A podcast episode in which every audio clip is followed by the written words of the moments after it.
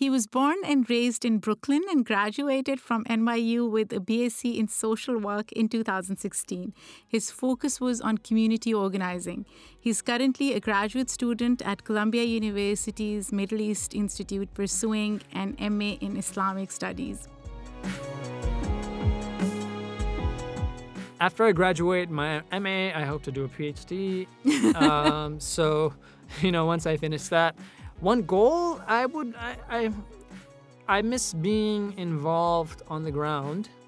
Um, right now, I'm sort of cooped up in my library because I have to do that for my academic pathway. But I'm I'm I'm very much a people person. You know, I, I'm very much the organization I founded, helping people, going out and giving lectures and talks. He is a blogger and a podcaster. Today, I will be talking to this young Brooklynite, Asad Dandia, who is reinventing the way people approach religion, especially Islam. This is Immigrantly, and I'm your host, Sadia Khan.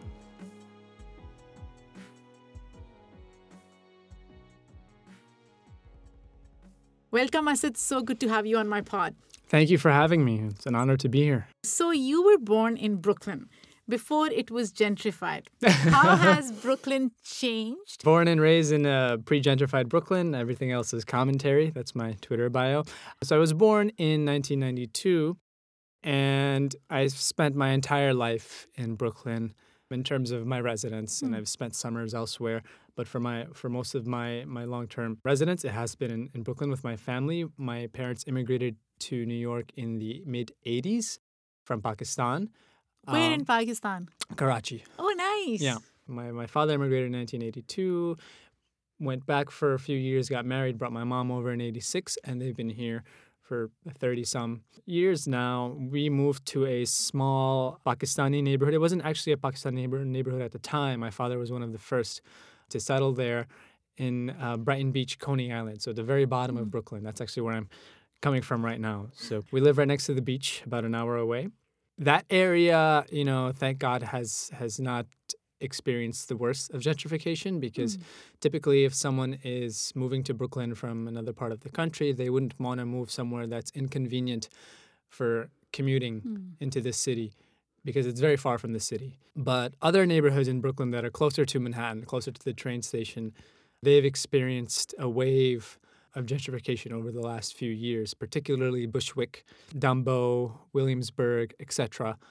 And uh, there's a real there's a real crisis in the hmm. community about when I say the community, I mean you know Brooklynites about you know how to be able to account for the fact that you know people moving in and out of the city is going to be a natural part of you know the human experience, but also how to you know not uh, how to prevent basically a housing crisis where you know the poor families get priced out by wealthy landlords who are not really concerned with anything except profit.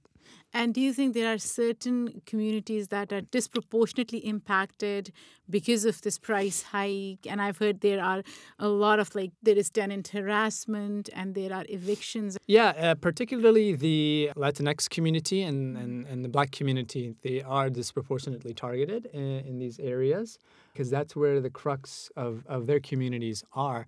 I, I actually used to work in Bushwick for, for about when I was an undergrad for a year and a half to two years, and I could visibly see in that two-year timeline the the process of like you see certain shops opening up, certain restaurants which you would never expect to see there, and these communities are often targeted in ways that are systemic. So it's not just the, the fact that you know the landlords are raising the rent. There's an entire system that sort of disproportionately ensures that certain communities are sort of pushed out or incentivized to be pushed out.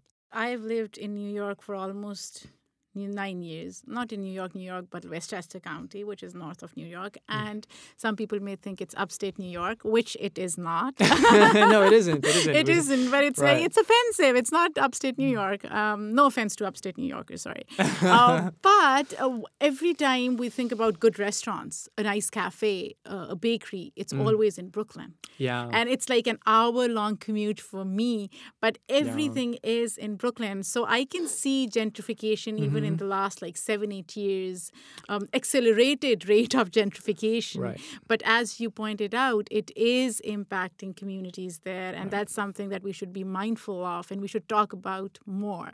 So, talking about your family, you said your father moved from Karachi. Yeah. Growing up, what was the culture like at home? Like, you know, because you were straddling two worlds, Of course. Pakistani and American. You know, my, my father, he's actually in Karachi right now. He's visiting family. He'll be back um, actually this weekend. He goes more often than the rest of us, and I visit every two or three years. He likes to call me an ABCD. And I'm oh, sure- we all we all call our kids ABCD. yeah. Um, for our listeners, that's uh, American-born, confused uh, Desi, which means South Asian. It's it's it's an interesting question. Yeah, I mean, at home we speak Urdu. Uh, my parents, you know, can also speak English, but they prefer speaking to me in Urdu. My my father is actually very big on Urdu poetry and hmm. and and liter- literature, like many South Asian parents of his generation. And oftentimes, when he's angry with me, or when he's upset at me, he starts reciting lamentation poetry in, in, in Urdu. And that's something that's unique because here he is, you know, he's taking me to school, as they say, but it's never sounded so beautiful. You know, he's basically roasting me, you know, in our, in our common parlance, but it, he makes it sound so like it makes you want to get roasted. So yeah, I mean, I can I can read, write, and speak quite well. The, in terms of cultural cultural gaps, there were definitely obstacles. Um, you know, there obviously there were growing up. There were some things I didn't feel like I could talk to my parents about, but I could talk to my friends about, and some things that I could talk to my parents about that I couldn't talk to my friends about. You learn to sort of navigate and maneuver as you as you get older, and I think there the parents become much more receptive as you get older. Do you have siblings? Younger sister, yeah. Younger sister. And what kind of relationship do you have with her? A good relationship. I mean, we had our fights just like everyone else did. Funny thing is, I'm actually the one who's like more social sciencey, and she's actually the one who went into like computer science. But she's on the side. She probably wouldn't want me saying it, but she's writing a novel on the side um, that takes place in the region of Pakistan and Afghanistan, and it's something that I'm looking forward to reading. So, she, you know, we're we're a multi multi uh, multi-vocal family in terms of our interests, our talents, and our relationships. Uh, so did you have any fears growing up? Fears growing up, fears about my future, fears about in a post 9/11 world, we you know Islamophobia was always something that came up. But there's always a sense of uncertainty, especially when I'm the eldest. So I have just my younger sister. I'm the eldest in my family, and so there's there's that pressure on you to really do well. And um, my sister's two years younger than me, and she's already gotten married. So now there's more pressure on me. And I've not gotten married. I'm sure you know the deal, right? Oh my so God, yes. there's there's there's fear, there's pressure, there's uncertainty, but you keep pushing. You, you're not an immigrant. We just want to clarify that. Yeah, born and raised. Uh, unfortunately, there is this definition of immigrants that's really misconstrued and one dimensional. Anybody who's born here is not an immigrant. Anybody who's not born here, even if you're white or brown Hmm. or whatever, you are an immigrant. So, immigrant status is not restricted to a certain religion or ethnicity or skin color Yeah. it's it's you know and and that's something that i always want to clarify because people will use terms like immigrant kids you're not an immigrant kid your Yeah. Mm. parents are immigrants and that's something that it's a it's a distinction that we should always make did people ever take you for an immigrant and did it bother you Oh, all the time. Yeah. Uh, it started from a very young age, unfortunately. I think my first experience that I can vividly remember was probably junior high school when a, when a classmate of mine, you know, he, he he's like, "Oh, you're an immigrant." I was like, "No, I was born and raised here." And he said it as a like an insult, Yeah. right? You know, sixth, seventh grade kids are very mean to each other, and so he, I was like, "No, I was born and raised here. I'm not an immigrant." He says, I said, you know what? Everybody is, isn't technically an immigrant. At some point, somebody somebody came. Unless you're Native American, you mm. have had ancestors or family members who came here. And then he looked at me and said, "Yeah, well, my ancestors have been here for hundred years. Yours have only been here for twenty or thirty years." that does not change the definition of Right. not being an immigrant or being an immigrant But it, it, it goes to show how the, the the conversation is framed, right? Where this individual, he was of Irish descent, um, and so they have already assimilated into the dominant culture, um, and therefore feel that they they can claim sort of that they are the true Americans, right? Um, whereas the rest of us, we have not reached.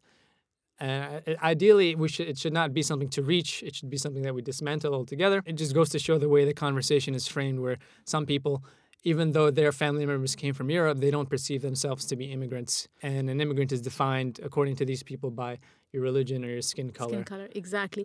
You were part of FSNYC, Yes. right? A religious outreach group that was Mhm. serving low Charity, income um, people, but then it dismantled. It stopped functioning in 2012. Can you talk a little bit about that and why was it dismantled? So it was it was dismantled, but it was it was restarted with a different name. But in 2012, so we changed the name later on to MGB, Muslims Giving Back. But in 2012, um, when the organization was still young, and I think at the time I was sophomore, or I was very in my early college years, we had a young man who joined the organization or who who partook in our events. He was with us. He joined us in March, February, Marchish, and then he came out in October and he confessed to being an informant for the NYPD, that he was sent to basically spy on our community and our organization. And that led to a lawsuit. We, you know, we joined the ACLU and a bunch of other law firms to sue for policy changes, essentially. And that, that went on for another four or five years. But FSNYC was, it was, at the time, it was dismantled and, and then changed to MGB. How did it Yeah. impact you in terms of being able to trust anybody? Because for Hmm. me, if when I think about it, if something like that ha- had happened to me, it would be very difficult for me to trust anyone, especially people that I don't know or Hmm. are strangers. you know, it was it was a traumatizing time. We were very young. Um, not that we're super old now. Uh, uh, I was, I think, I was 19 or 20 years old at the time, and yeah, at, after that point, I remember I used to, I used to have like an internal litmus test for every new person I met, especially at the mosque, which is supposed to be an open space and a trusting space where you're, you're supposed to feel most at home. You know, if I met you, I would have to have like three people who can vouch for you that they know you from somewhere, from school, from work. I should be able to identify where you're from, where you live, who your family is, and that way I know, okay, this is a, a person in the community whom who, who I can trust, um, and not like this shady spy who's like out to, you know, report our our us feeding the poor and further you know enable a climate of fear. So there there was definitely an internal litmus test that I had established at the time. I've I've loosened up now. You know, in, in the immediate aftermath of it, it was very strict.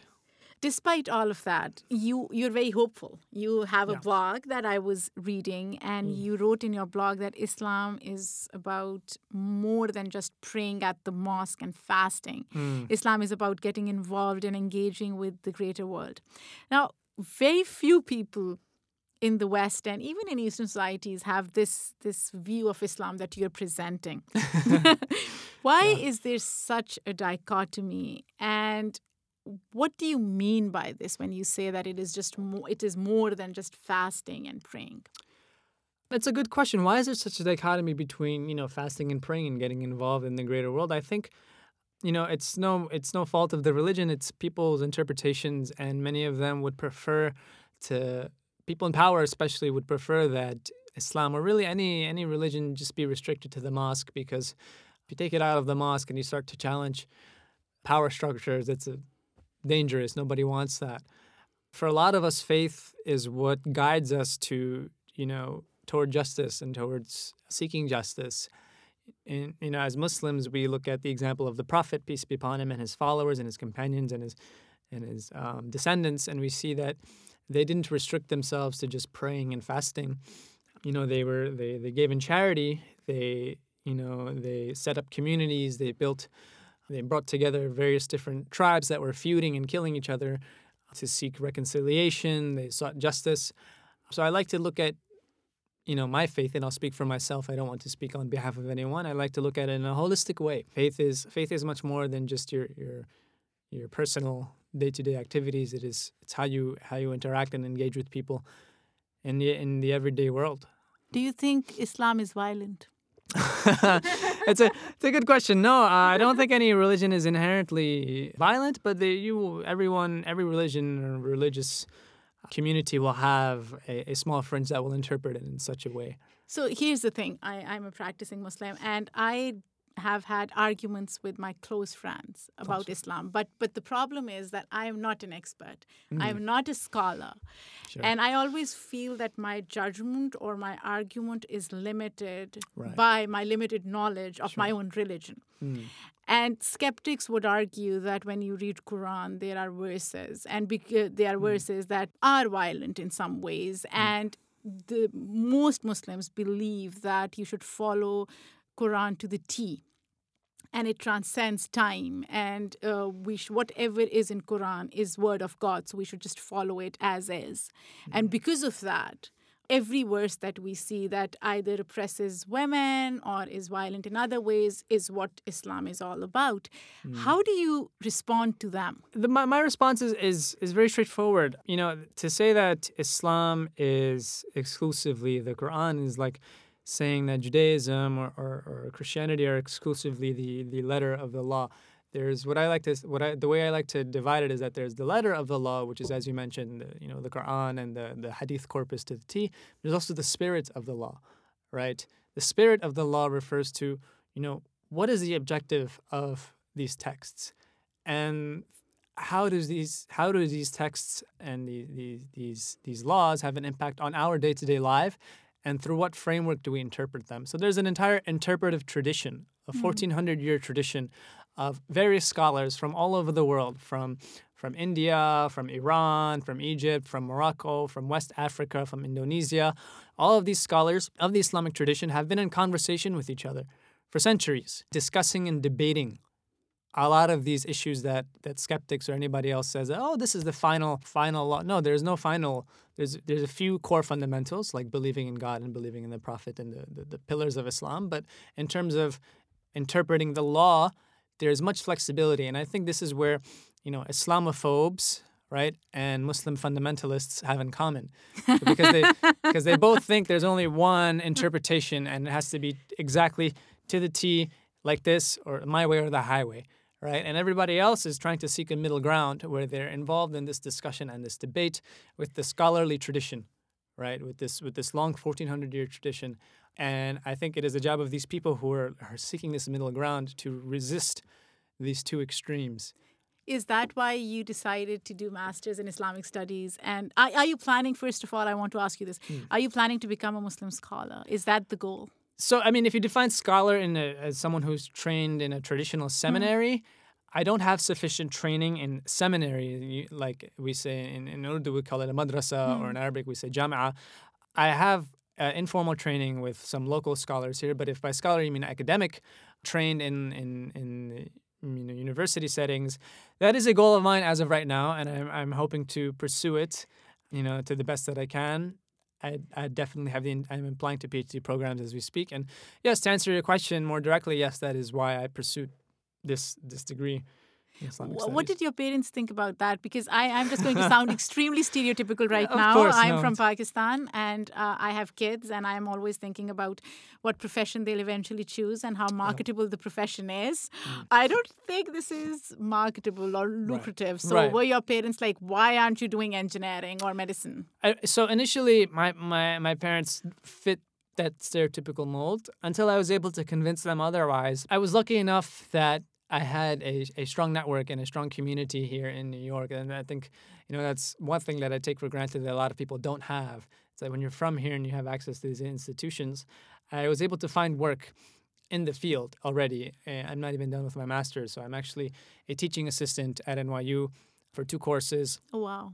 Um, I also co-host a podcast of my own. Uh, it's an academic podcast where I interview scholars who are publishing books in in the field. It's called mm-hmm. New Books in Middle East Studies and New Books in Islamic Studies. I think by convincing my parents that I am actually pursuing something tangible, I think they were able to recognize that hey, you know, maybe he takes things.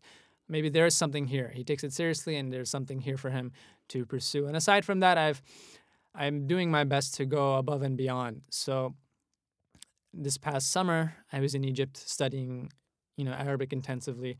Summer 2018, I studied Persian or Farsi intensively. Summer 2017, I studied Hebrew, and I already speak Urdu. And so, like, studying these languages gives me access to a lot of books and literature and traditions. How does Hebrew play into all of this? Well, Hebrew is a language of the Middle East, right? And it's uh, it's a language of another religion, another significant religion that grew out of that region. And so for me, I like to have a comparative perspective.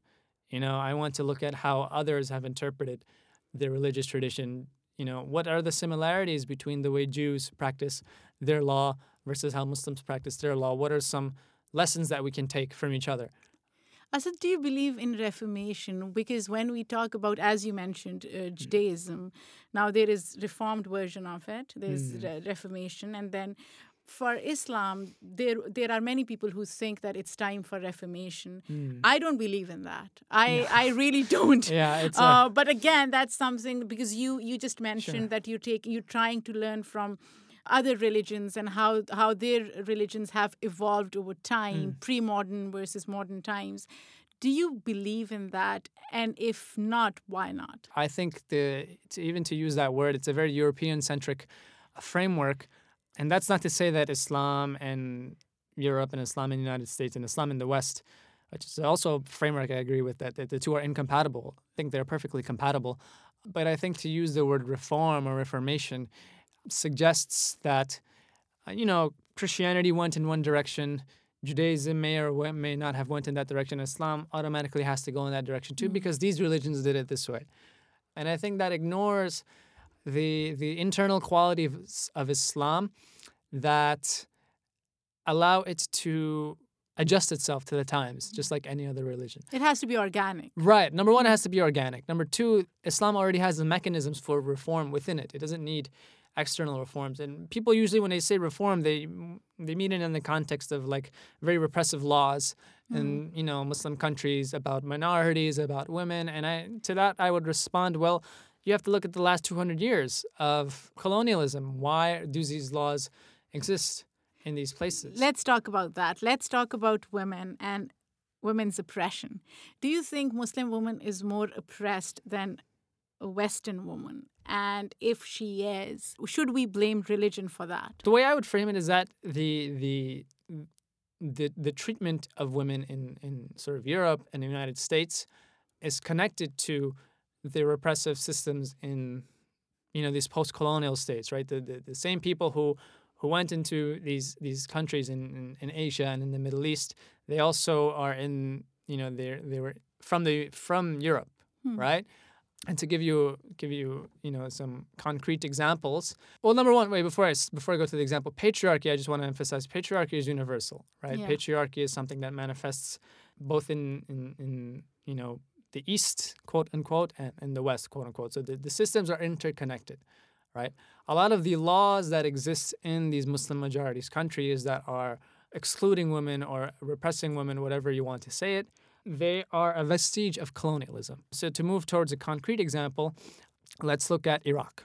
I recently read a book that early on the education system in Iraq, and I'm talking about in the early 1900s, was both men and women were to receive the same education. However, at a certain point in history, there was an American committee, right, that was sent to advise Iraqis on their education system, and the committee proposed that women receive a special education with regards to home rearing, like taking care of the mm-hmm. home. This was an American advisory committee in Iraq, right? And so that was implemented in Iraq.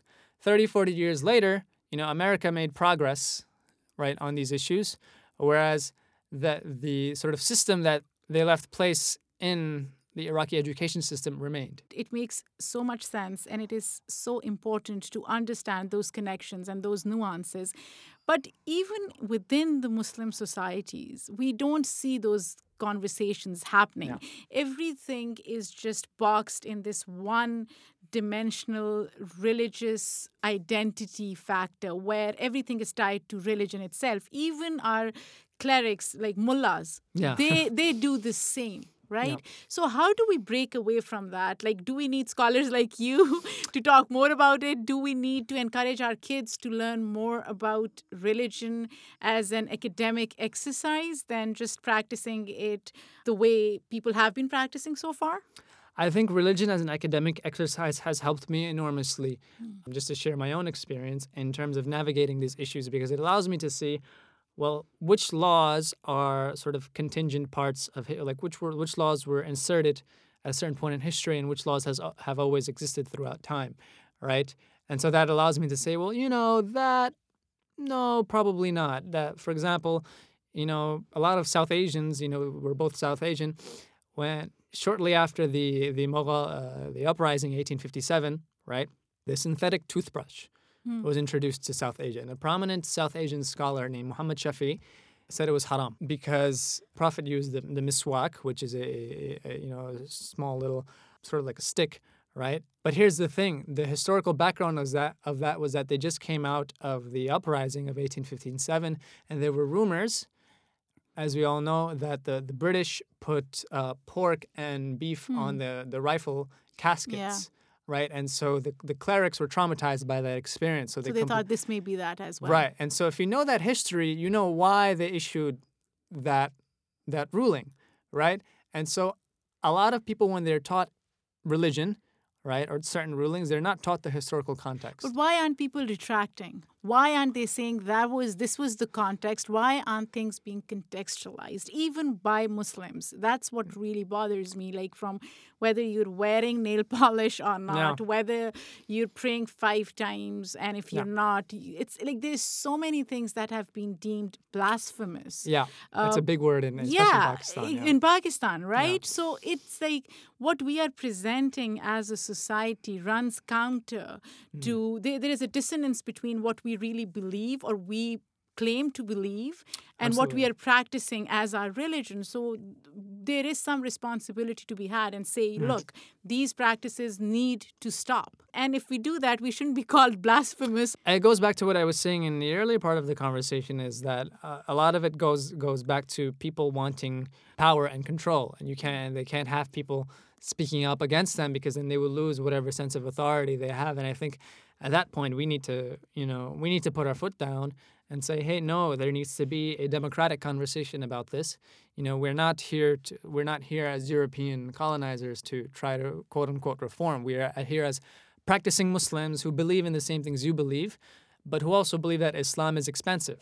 yeah And so at some point, you know, you you know the question you ask is like, why don't the you know why isn't aren't these conversations being had? Is because, you know, we need to be we need to put our foot down and say let's we need to have these conversations. It needs to start somewhere.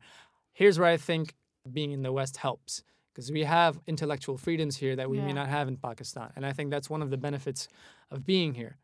Even though, for example, the blasphemy law in Pakistan has you know goes back to British roots it does yeah and that's something else we need to you know discuss but you know at least the very fact that right now as a matter of as a matter of fact we have intellectual freedoms which i think we ought to take advantage of and we have terrible PR. Muslims Yes. have terrible we need to work on our pr I think ours is worse than I don't know Kanye West. I don't know. I Yeah, mean, I can like if Islam were a, an individual, who comes to your mind?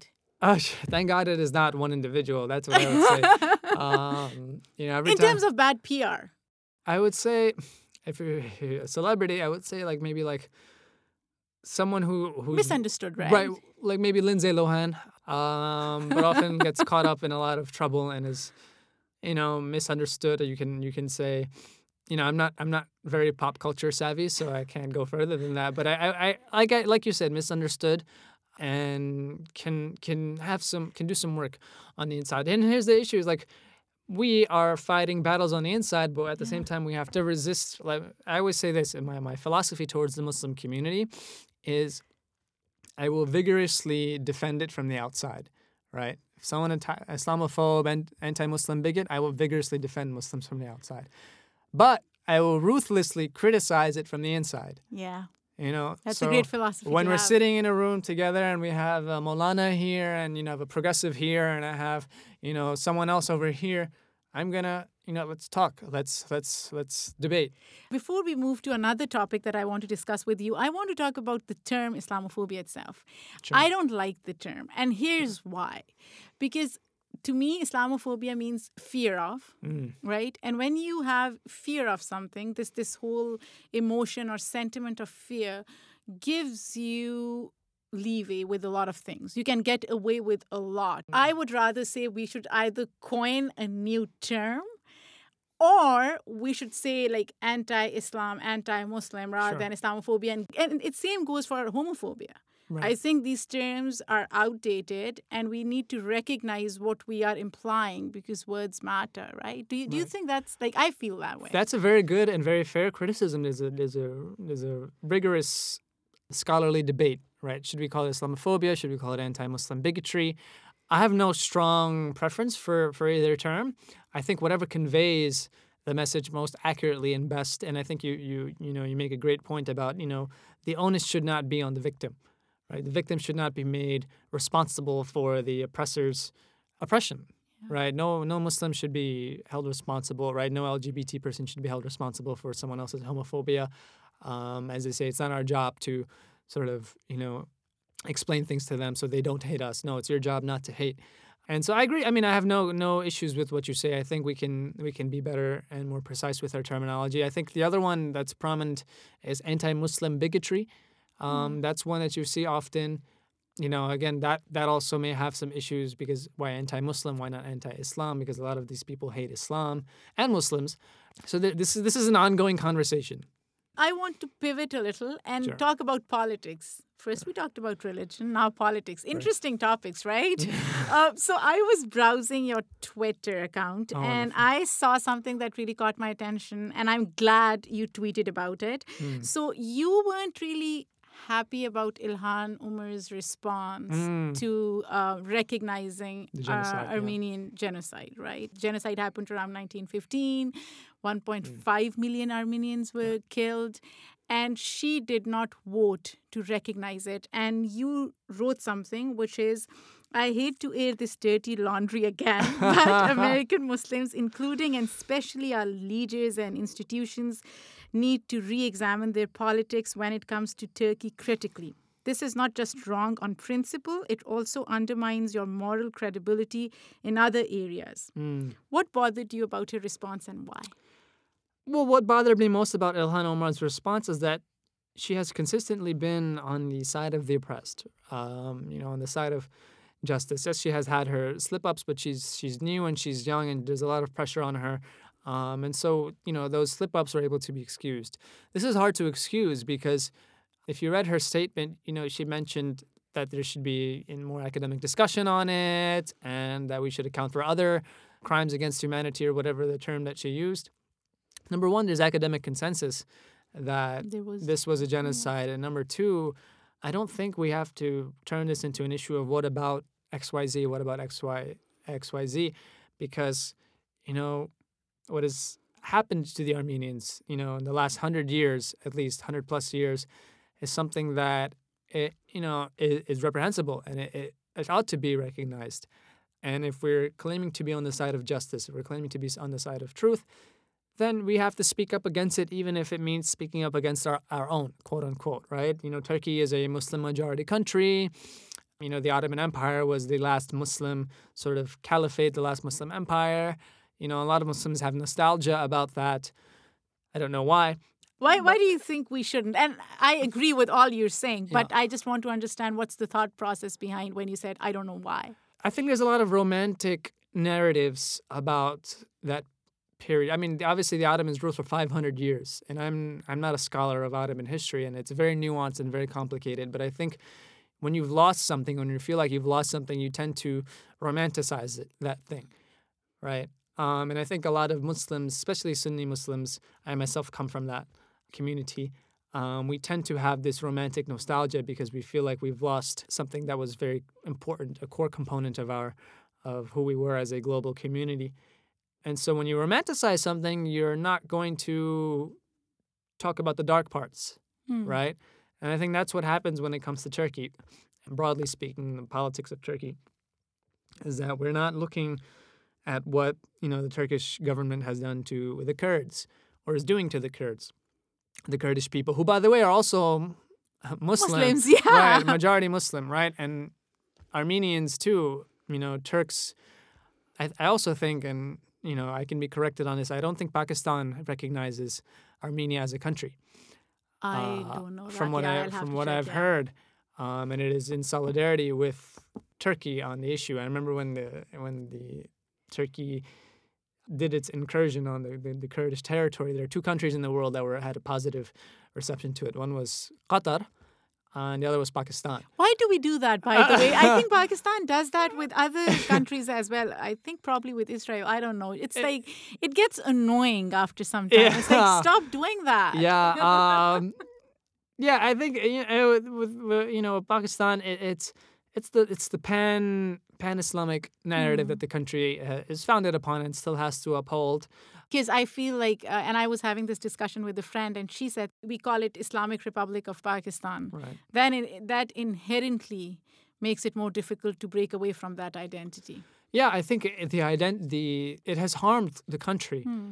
because number one, whose Islam are we talking about? Right. Typically, it's the Islam of a you know conservative Sunni Deobandi cleric, which is not the Islam of everyone. Right. It's not the Islam that everyone wants to wants to adhere to. And I think number two, it also makes it leads Pakistani Muslims to turn away from you know eight thousand years of their history.